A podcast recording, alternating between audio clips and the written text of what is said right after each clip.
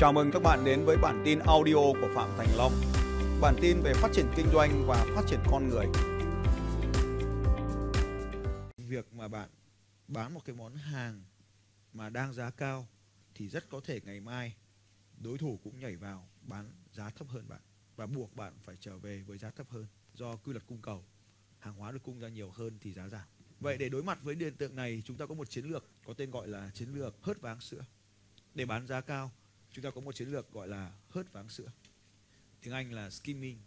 Chiến lược hớt váng sữa là chiến lược được bán ban đầu với giá rất cao, bán hạn chế với giá cao, sau đó tiếp tục hạ giá và bán nốt phần còn lại. Tại sao gọi là hớt váng sữa? Bởi vì khi người ta tách sữa tươi thì cái phần nổi trên mẩy mặt là phần ngon nhất, béo nhất của sữa, gọi là phần váng sữa. Trong thị trường cũng vậy. Khi chúng ta bắt đầu bán một sản phẩm thì nó có xu hướng giá đắt và sau đó giảm dần sản phẩm à, chiến lược này thường dùng cho các sản phẩm công nghệ. Chiến lược này thường dùng cho các sản phẩm công nghệ. Chúng ta thấy những công ty công nghệ đều áp dụng rất tốt chiến lược này. Ví dụ như chúng ta thấy công ty mà nổi tiếng nhất đó là Apple. Những ngày đầu tiên ra thị trường, bao giờ họ cũng bán loanh quanh khoảng hai mươi mấy triệu. Thậm chí có những cái Apple đầu tiên được ra thị trường trao tay nhau tới sáu mươi mấy triệu. Đấy được gọi là hớt váng sữa. Hãy hình dung về chiếc iPhone. iPhone 3 GS bây giờ nó có giá là bao nhiêu tiền? Một triệu hai cái ạ. Một triệu hai cái. Thế còn iPhone 3 GS cách đây 7 năm thì sao 3 triệu. 10 năm trước thì sao khoảng 32 triệu. Như vậy, giá của nó được giảm dần theo thời gian. Và các anh chị thấy, ví dụ như đồ thời trang cũng như vậy. Khi bắt đầu vào xu hướng, thì bao giờ giá cũng đắt. Cuối mùa, giá còn một nửa thậm chí đến cuối mùa nữa còn 20%. Như vậy, họ đã bán được cái phần ngon nhất của thị trường rồi, cho nên họ sẽ giảm giá ở phần sau. Tránh trường hợp như chúng ta gọi là hủy hàng thì bây giờ họ bán để vớt nốt cái giá gốc của cái hàng hóa. Như vậy, chiến lược này có tên gọi là hớt váng sữa, bán giá cao, sau đó hết chen bán giá thấp.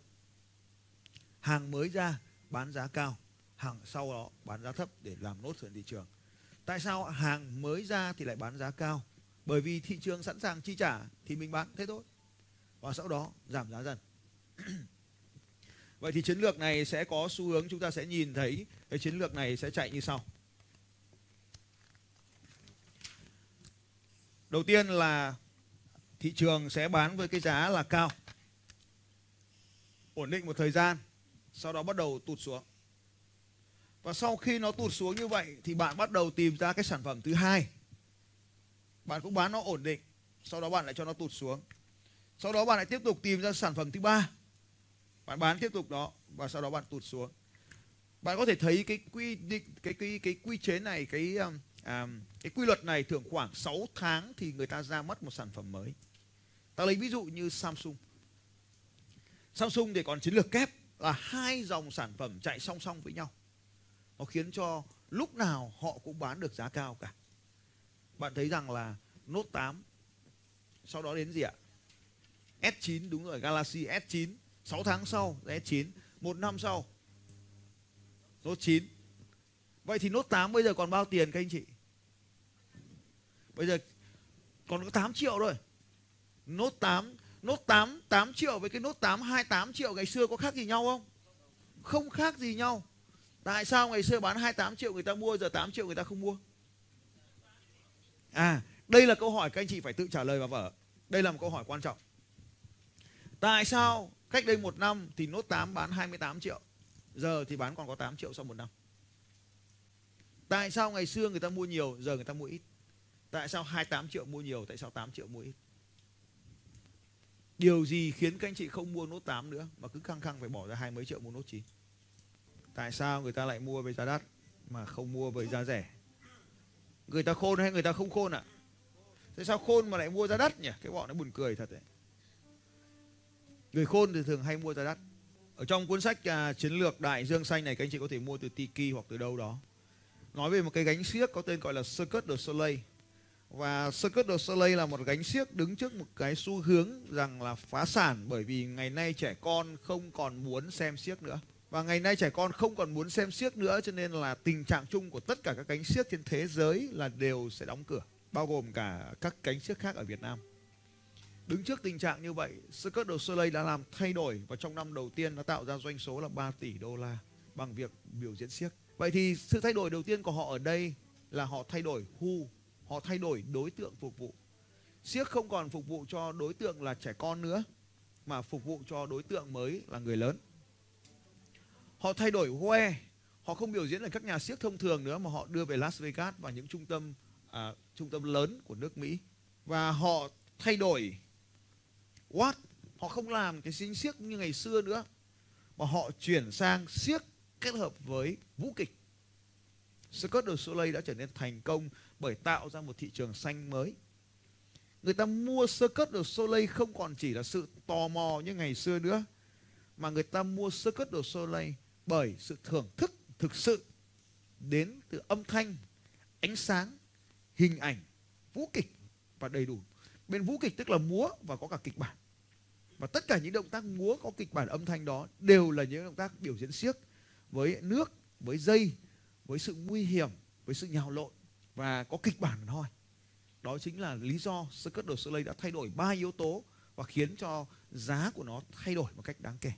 Ở vị trí VIP nhất, chúng ta phải trả tới trên một ngàn đô la để có một chiếc ghế để ngồi.